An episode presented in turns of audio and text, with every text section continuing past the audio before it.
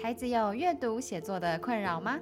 收听喜阅树，越写越快乐，让我们一起徜徉在阅读写作的乐趣中。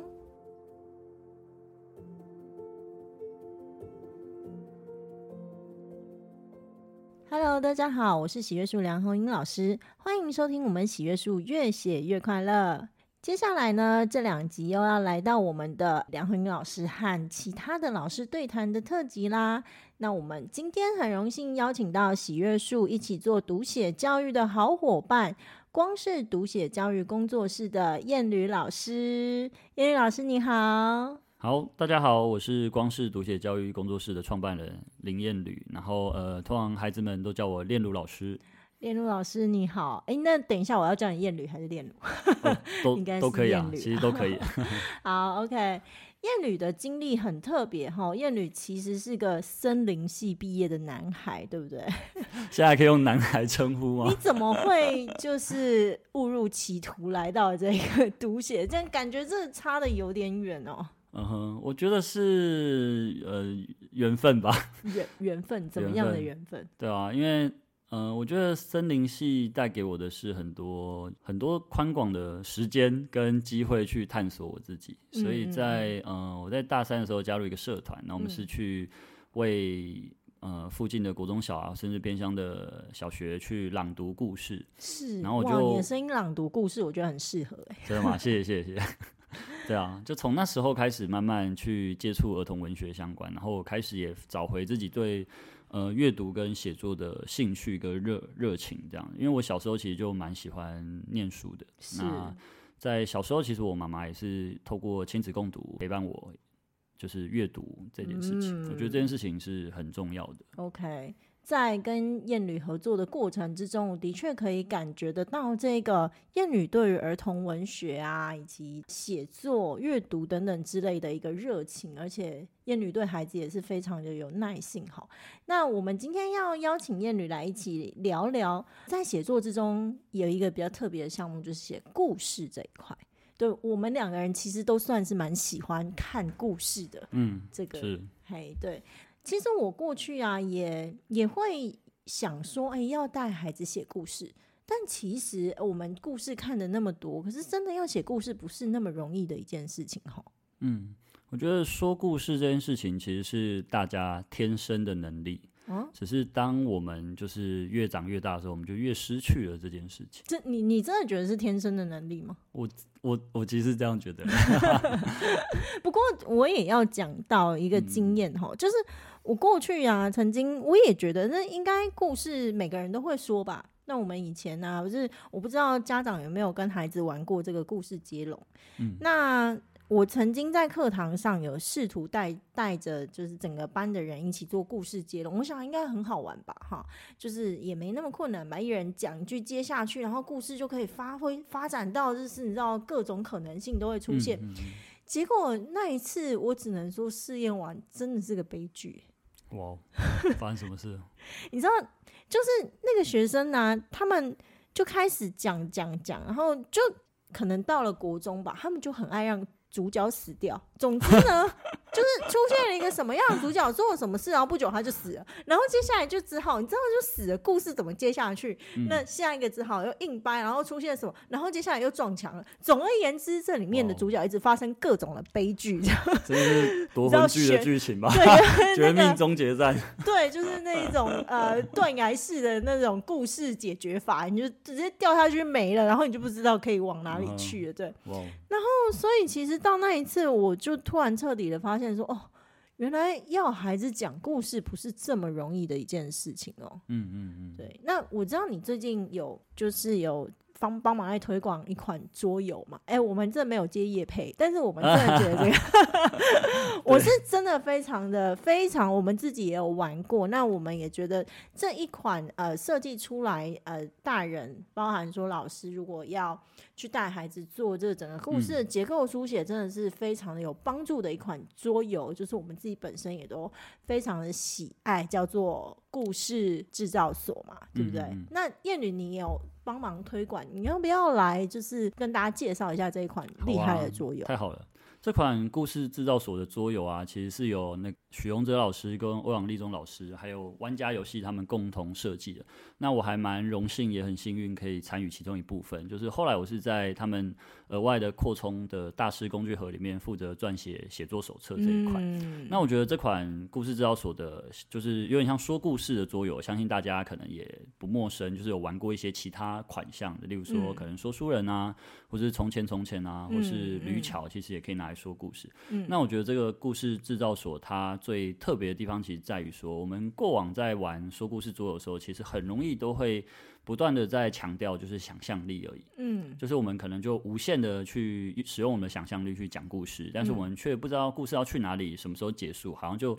呃，只断在这里而已。嗯、但我觉得故事制造所特别不同的就是，它其实是有结构的。嗯，它其实是有故事的结构。所以当对，所以当大家在一起说故事的时候，其实我们不会偏离这个故事的结构。甚至我们其实，在玩完的时候，就是如果以正规玩法玩完之后，其实我们已经可以说出一个呃相对完整的一个故事，嗯、而且你并不会觉得它是。就是很好像不知道去哪里啊，或者主角是不是又换人了啊？这样子。对啊，其实这个结构真的蛮重要的。如果在没有结构的状况底下，真的会像你知道我们之前玩的那个故事 接龙，如果要给你恶搞的话，你知道任何一个主角都可以很快就死掉，直接结局，直接结局，对，你就直接跳到结局，你根本很难接下去，对不对？嗯嗯，那尤其国中生以后就很爱跟你这样玩，对，大家就喜欢挑战，他们的目标应该是主角不能死掉这样，对啊，可是他们就是什么人都要让他死掉。掉这样，对，好，所以其实，但是他有一个结构的时候，他就不会这么做，他就会真的循着那个结构前进。嗯、那其实我们也有玩过几次，就是哎、欸，小孩子真的是不管在哪一个年龄层上，因为他有一个目标要达成，嗯，他一定要想办法去，就是生出跟那个结构有关的一个情节，要达成那个结构。没错。所以最后他其实，在某种程度上哦，就算他瞎掰一通，都可以掰出一个有结构的故事来。没错。对，就是不管是不是有毒，嗯、所以我觉得故故事制造所这一个桌游真的是还蛮厉害的。就是我有玩过那么多的，就是带孩子做过那么多的游戏的这个桌游，我觉得故事制造所的确是是不愧是两位大师共同、啊。真的真的，这也是我为什么这么推这款桌游的原因，因为我觉得它不只有在。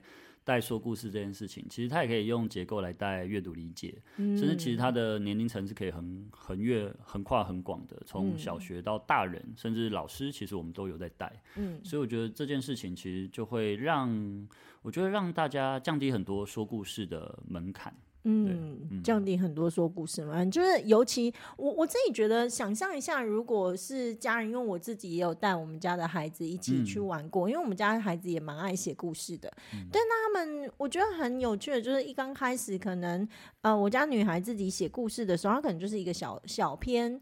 那他呃，就是那个故事会让人家觉得哎、欸、有趣，但是好像也没有办法到那么的跌宕这样子。嗯、可是如果用故事制造所的结构带他的话，哇，那个篇幅就自动拉长，真的。然后故事也会变得有趣的多。是。因为其实一般而言，大家比较不知道一个稳定的故事结构长怎样。可是，在跟着桌游一起前进的过程之中，哎、欸，嗯、共创的一个故事就出来了。其实这蛮好玩，还有共创这个元素嘛，对，对不对？所以其实。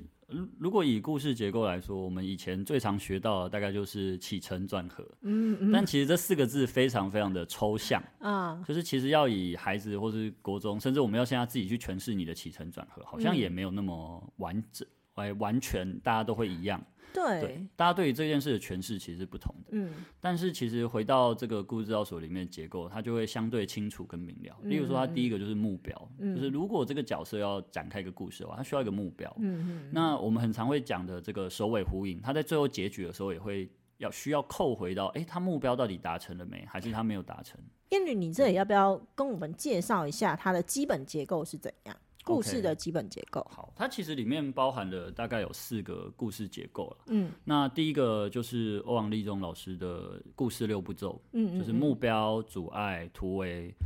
呃，挫败，然后转折，结局，嗯，嗯，嗯，这是基本的六个步骤，嗯，对，嗯，然后它最后还有多一张卡牌，它主主要是七个结构板块，嗯，然后最后一个是领悟，领悟通常就是我们会问孩子说，哇，那这个故事你会从中学到什么经验啊，或者你看到、看到了什么这样子，嗯，那呃，它其实是有两面的，那背面其实是许荣哲老师的那个靶心人公式，嗯嗯，对。就是目标、阻碍、努力、结果，然后意外、转弯、嗯、结局。哦，听起来很像那个，应该是说电影里面会发生的一些情节啊。对，类似类似。然后在这个靶心人里面，其实又包含了努力人跟意外人。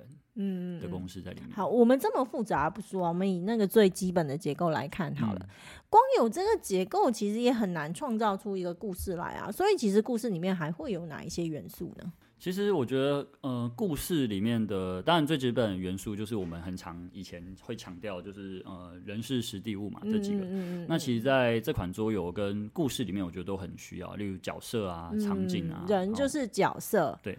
然后接下来可能是场所、场景，对对对，就是时跟可能是时跟地这样子。对。然后还有一些物品，物品，嗯，对对。然后还有他的行动或状态，其实这些都会影响到故事的走向。行动跟状态，所以它其实就是等于你抽这些牌卡，它给你限制，也给你辅助，然后让你去完成这些目标嘛。嗯嗯，对不对？对。OK，好，所以其实呃，在故事制造所这个，我我还蛮喜欢这个桌游，所以我们现在听起来真的很像叶配啦，但是我们真的没有。再度强调，我要说的是，其实他已经帮我们把故事里头。会有的一些元素给分析起来了，对，那所以实际上一个故事里的话，就是包含这些元素，在一个我自己觉得结构像是一个纵轴，然后它横向会有很多的那种点状的东西，然后去连接起来，然后变成一个完整的故事的图谱。对，那所以呃。我们自己在教孩子故事的时候，有这一套桌游，其实就会，我们也常用这样子的课程去带孩子，嗯，然后让孩把那个整个故事的结构以及故事该有的元素怎么样比较丰富，就是透过这样的方式去去训练孩子嘛。对，那除了这之外，你刚才有讲到说，哎，你有让孩子们，就是你有一个。教学手册还是什么手册，oh, 对不对？OK，对，就是其实我那时候也是去年刚好可以呃接触到这款桌游之后，我就在呃大概两三个月内就开始想说，怎么样把这个卡牌可以连接到一些写作的内容。嗯，然后其实我就呃在，因为我最常遇到孩子或是家长的问题就是我不知道要写什么。嗯，所以我们最常听到就是这个，嗯、不管是写故事啊、写、嗯、作文啊、写、嗯、日记啊、嗯、小日记什么周记，基本上都是听到这个。是。那我觉得我对这个有个反思，就是其实我们往往都是到孩子真的要写了之后，我们才想说啊，他好像缺什么，或是需要补强什么样的能力。嗯嗯嗯、那我就在思考说，那有没有机会是在写之前，嗯，我们其实在生活中就可以帮孩子培养这些能力，是，然后让他们能够具备这样的能力，在写作的时候，其实就不会那么的害怕自己写不好啊，或者好像真的就。脑袋没有东西写不出来啊，这样子。对，嗯嗯，你觉得写作其实基本上要哪一些能力呢？嗯嗯，所以我在手册里面就有提到这个生活呃有武力，写作更容易这样子。对，所以我觉得生活里面其实有五大能力是我们很重要的能力。第一个就是观察力，嗯，然后感受力、联想力、想象力跟结构力。嗯嗯，我觉得有这五个，其实如果孩子在生活中也可以透过这个桌游，然后搭配一些活动，就可以在他们。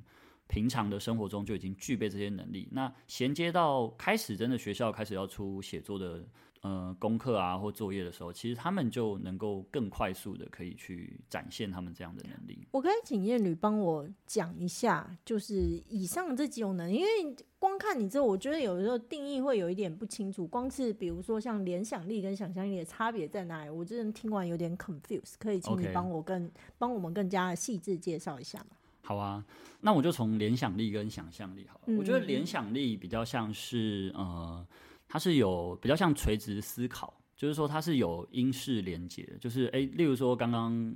红英老师提到这个故事接龙，嗯，其实它是有一个东西想到另外一个东西，它是很垂直式思考的，它有一点线性，它它是有点线性的，OK。对，但想象力的话，我觉得它是就是有时候就突然就凭空连接出来的，嗯、它可能没有那么强那么强的因果的连接，哦、但是你又觉得它其实哎好像还蛮合理的，OK。这样子，对，所以我觉得这个联想力跟想象力，其实在。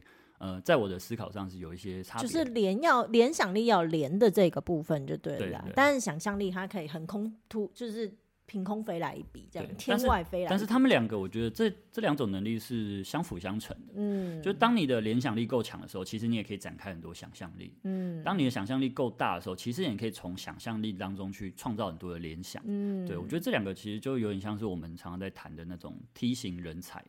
就当垂直够多的时候。够深的时候，其实你也可以有很多展开的机会。嗯，那同时，你如果是呃是那种跨领域的人才，其实你在钻研其中一个领域的时候，其实你也可以做得到这种感觉。嗯，了解了解。那那个观察力呢？观察力，我觉得就是生活中我们有没有在注意周遭的一些小事物啊？嗯，像我之前也曾经就是写过，就是蚂蚁爬到手上的故事。嗯，虽然它只是一个小小的就是事件而已，嗯、但是我却可以就是在里面跟蚂蚁一起玩耍这样子。嗯、我觉得生活中就是如果有很多，例如我们经过的路啊、吃的东西啊。当我们如果生活中其实已经过度繁忙，没办法静下来去呃观察、觉察这些东西的时候，嗯嗯、像上一集的 Podcast 又谈到关于自我觉察这部分，嗯、我觉得这部分也是我相当认同的。嗯，就如果我们都能在生活中去多一点观察的话，其实对于孩子在写作来说，他就不会跟你说哦，我不知道写什么。嗯，比如说这一天的日记。他就不会觉得哦，今天又是一个好像什么都没有的一天，嗯，而是哦，今天旁边有一朵花，然后哇，是我没看过的颜色跟形状，哎，嗯嗯嗯，我觉得这个就是观察力的某种展现，嗯，那感受力呢？感受力的话，我觉得是我里面写了一句话，应该是真实的感受带来真实的写作，嗯，因为我觉得我在带孩子写作的时候，有时候很常遇到的状况是，孩子的写作其实是在。呃，如果诚实一点讲，有时候在应付大人，就是大人要我写什么，我就写给他看，嗯、这样就好了。但这已经失去他原本想要写作，因为对我们来说，其实，呃，我觉得感受的另外一层次是表达，就是你能够呃去表达自己很真实的感受的这件事情是是很喜悦的，是很开心的。嗯。嗯但是如果他们在表达过程中稍微有点受限的话，他们就没办法，他们就会失去感受这件事情。嗯、我觉得这。观察力跟感受力其实就跟自我觉察是有点连接的。你你说到这个，让我联想到一件事情哦，嗯、就是因为我们之前在大家听众朋友听到我们之前 podcast 一定也知道，说我们在讲写作的时候，我们也都还蛮就是重视观察写作、观观察跟感受这这一些区块这样子。那讲到这个感受力，我我觉得观察力可能现在其实孩子们也许被太多的三 C 给冲色，嗯、对，大家的注意力都放在那个你知道平面的世界里面，嗯、对于这个三 C 这个三 D 世界里面的一切反而都被忽略掉了，可能因为都习惯那种很高频的刺激，然后对于那种很细致的东西反而就。没有办法，你知道留心这样，所以其实我我觉得孩子们的观察力跟感受力为什么会逐渐的消失不见，其实跟过多的三 C 刺激真的很有关系。完全同意。对，没错。那我还记得，就是有一次我在指导一个男孩写作的时候，那他上了一阵子的课程完之后啊，他就因为之前在前期呀、啊，他也是那种可能我觉得三 C 被。天塞的有点满，这样子，然后脑袋就比较不会去思考这一些东西。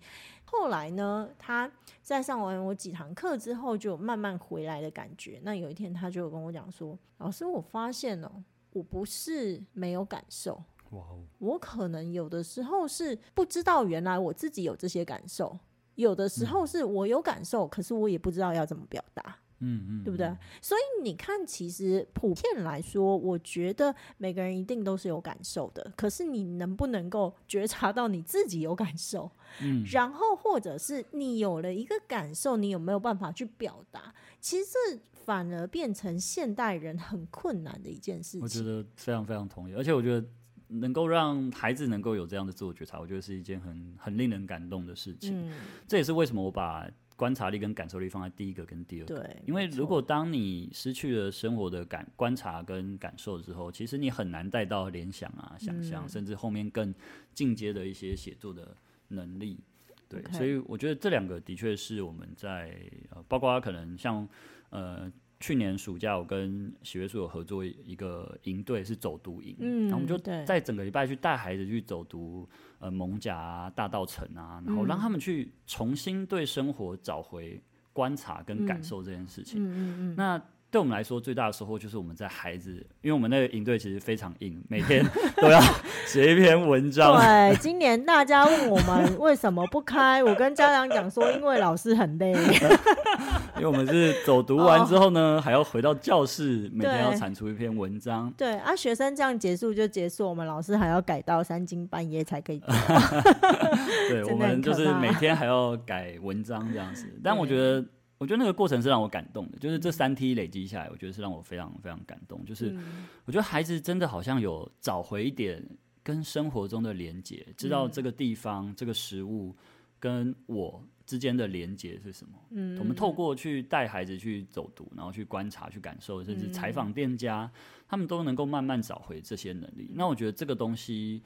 一定可以陪他们，就是更长远的时间。嗯、我觉得这也是呃，我跟喜悦树一直很想做的事情。是没错。那你说最后一个结构力，嗯，结构力是什么？可以请你说明一下。好啊，那结构力其实就会连接到刚刚谈的那个结构，就是如果我们在呃阅读的时候，其实大家都会发现很多都是有套路的嘛，嗯、故事很多都有套路嘛。嗯、例如说，你就会。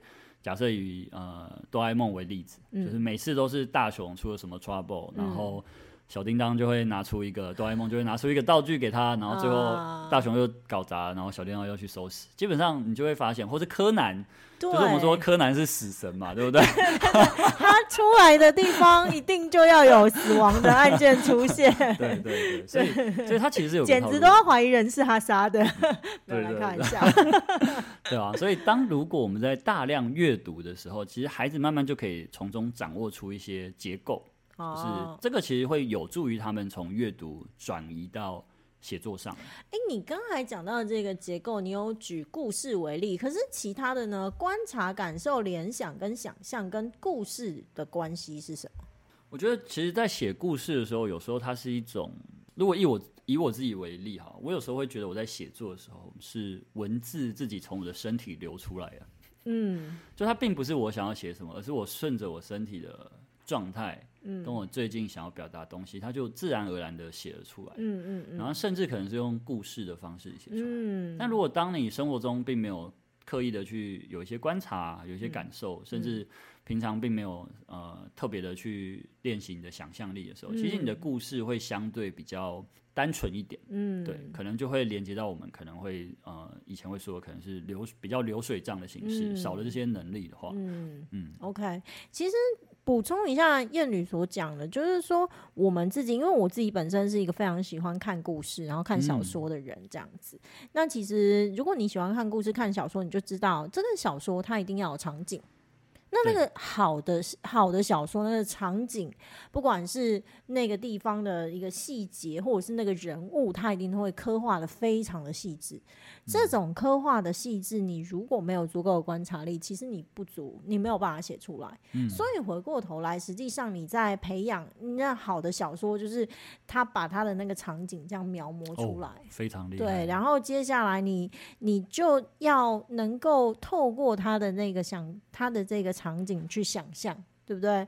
然后接下来感受力就是一样，你可以透过那个人物的。一些言行举止，去感受到他的一些，嗯、等于是他的情绪啊，然后他这时候可能想法是什么啊，等等之类，他不一定。对，你要去观察，你要去感受它，你才可以去理解这个主角此时的心情什么等等之类。对，那这些其实都是在看小说的时候非常重要的一个阅读理解能力的的一个培养。嗯、那回过头来，的确就是说，如果你要去写小说，你也必须对不对？要去具备这样基础的观察力，然后感受力。你要知道说，哎，你今天，因为我们自己在写小说的时候，我们都会要求孩子们写故事的时候，我们会要求孩子。尽量，比如说他的情绪，你不能直接写出来，就是你不能直接说他很生气，嗯、你可能要说哦，他现在在跺脚，然后然后他甩门等等之类，你要去描描写他的这个人物的一些言行举止，对，嗯、然后去侧面去。透露他的特质哈，或者是他的一个情绪等等之类的。嗯、那像我觉得写写故事难就难在这个地方。对，就是说你不能直接说，你要做很多的铺排。嗯，对。那所以回过头来，的确，当一个人会写故事的时候，他就会去训练到他这一些能力。对，他一定要有这一些能力，他才有办法写出一个好故事来嘛。嗯，对不对？所以其实写故事在某种程度上，对于我们那个写作的基础训练会有非常多的帮助。那除了这个之外，你觉得写故事还可以有哪一些好处？你你那时候有聊到一些什么东西吗？我觉得写故事除了当然是自我抒发之外，有时候往往可以在故事中看见孩子们的一些现况，或者说他最近想要跟呃我分享的事情。嗯，那再来也是，我觉得说故事的能力其实移转到假如未来在呃工作职场上，其实都很多地方都是故事。嗯，像。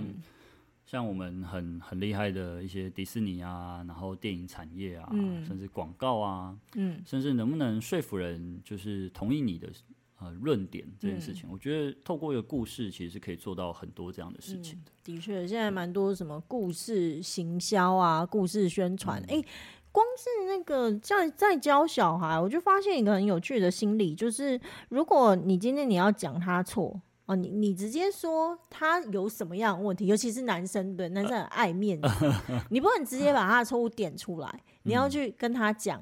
那个没有，你要跟他说那个某人吼啊，就是开始讲别人的故事啊，怎样怎样讲啊？你觉得这样子好吗？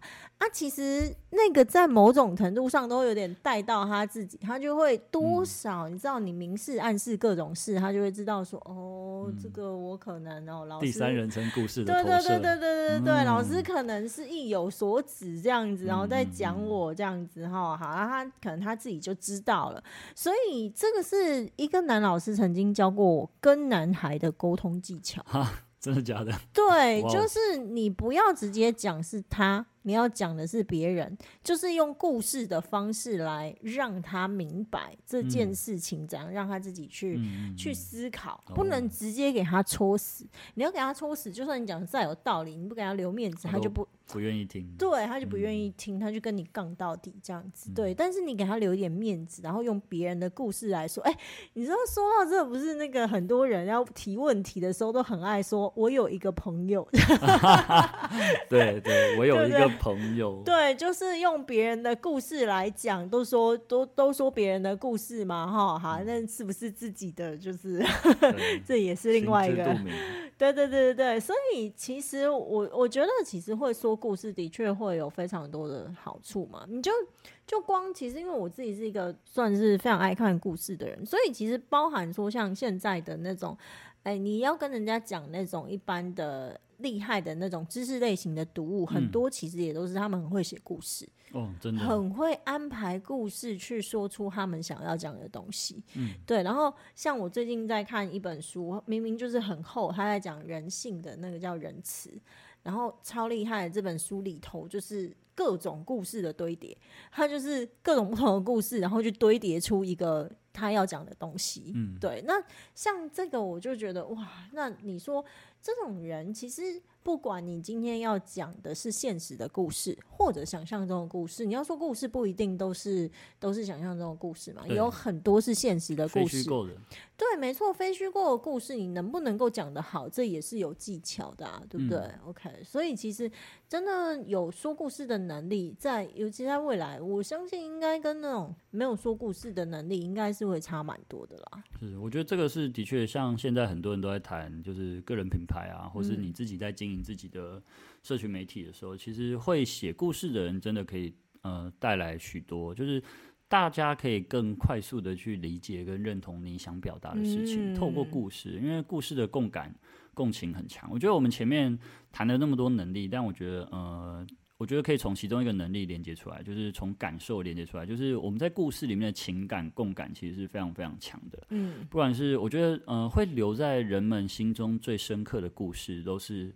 感动你的故事，嗯，对，甚至你可以写出感动自己的故事。嗯，我觉得这件事情是是非常非常重要的。不管是电影啊，然后小说啊，或是广告啊，其实我们都会发现，那些真的能最触动你心的，就会是连接这种很真实的情感的故事。对，所以其实一般而言呢、啊，好的故事都会源自于对很多不同人的故事的观察，嗯，堆叠起来，对不对？然后接下来再来另外一个，就是说他们因为希望能够触发很多的共感，所以他也会去抓取到，或者是去。观察一般人可能生活的一些元素或者是样貌，所以其实那一些我觉得写得出好故事的人，他们会对于他人的观察以及很多的感受会更加的敏锐，他才能够去感动他人。对不对？所以就是要写出一个好故事来，我觉得真的蛮不容易的。就是在训练孩子写作的写故事的过程中，其实我们也在训练他很多的能力，哦、非常非常对。只是说这个故事也是一个媒介，可能是一个，因为毕竟这个写故事或者是说故事，应该是说听故事大家都爱听，嗯。那所以啊、呃，如果能够练习写写看，其实也是很。就是蛮有趣的一种一种写作的练习啦，是对这个就比较偏虚构的写作。不过我我在这个地方也有一个问题想要问，嗯、好啊，就是说现在 ChatGPT 出来了嘛？哎、啊，你知道那个我们我我的那个一些爸妈朋友们呢、啊，他们也都会做一件事情，就是小朋友会。我说：“爸爸，爸爸，我要写，我要，我想要，就是有一个故事，然后里面有机器人，有长颈鹿，有什么什么。”然后爸爸就说：“好。”然后就是就躲到厕所里面，然后接下来用 ChatGPT 把这些元素给他说：“哎、欸，请帮我说一个什么样的故事？好啊，我要讲给几岁的小孩听。嗯”哇，ChatGPT 就帮你写出来了，写的故事超有趣，嗯、对不对？所以。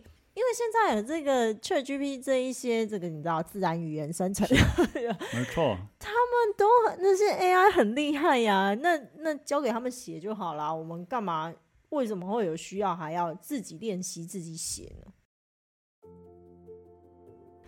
各位听众朋友们，大家好，今天听完了我跟燕云老师的分享，不知道大家对于写故事这件事情是不是有更多的认识和了解呢？其实写故事真的可以为我们带来很多的好处，只是大家都不知道。那也请大家想想，刚才在节目的最后，我问了大家一个问题：在现在这个 AI 时代，其实像 ChatGPT 也可以很快速的就生产出一个厉害的故事。那我们还有必要训练孩子写故事的能力吗？下一集我和燕女老师即将分享到更多有关于写故事可以为孩子带来的训练。甚至还有一些思考训练哦，那就请大家下一集继续收听吧。我们下次见，拜拜。本节目由喜悦树制播，喜悦树是一个专门提供中小学生阅读写作课程的单位。我们的节目越写越快乐，会在每周五中午同步更新于 First Story、Spotify、Apple Podcasts 等各大平台。欢迎大家继续收听，喜欢的话也可以订阅并开启小铃铛。那今天的节目就先到这里喽，我们下次空中再见，拜拜。